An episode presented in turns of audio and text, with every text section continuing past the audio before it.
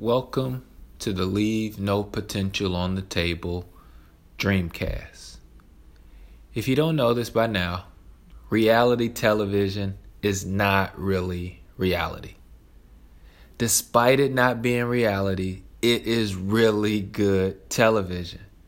I think it's really good television because it allows us all to escape from our reality, including the quote-unquote cast members.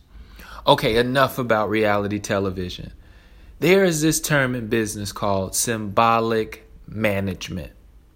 Symbolic management is having the appearance of something good, but it's not really a reality.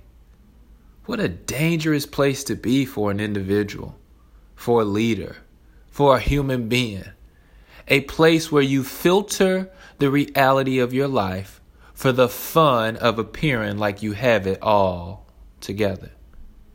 On Instagram, on Snapchat, to filter your reality is an awesome thing. You look better, you get likes, you get D Ms. Once you leave Instagram or Snapchat, to filter your reality is an abominable thing. It's no longer awesome or fun. I mean, you look better, but you get nowhere. No one wins in our life, in our leadership, when we aren't living our authentic self. No one wins when we project the life, um, our life, in a way that is not currently operating or how it was created to be projected.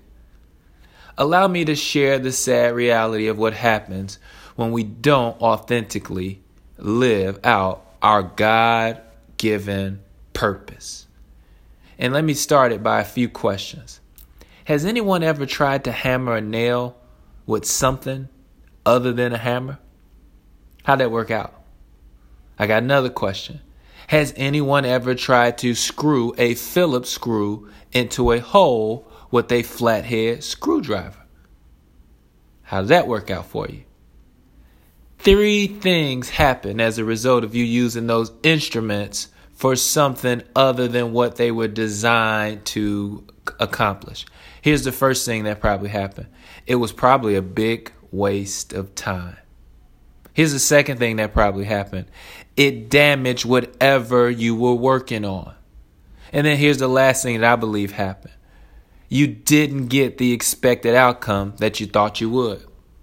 Listen, don't waste your time being someone other than your authentic self. If you decide to be someone other than your authentic self, guess what?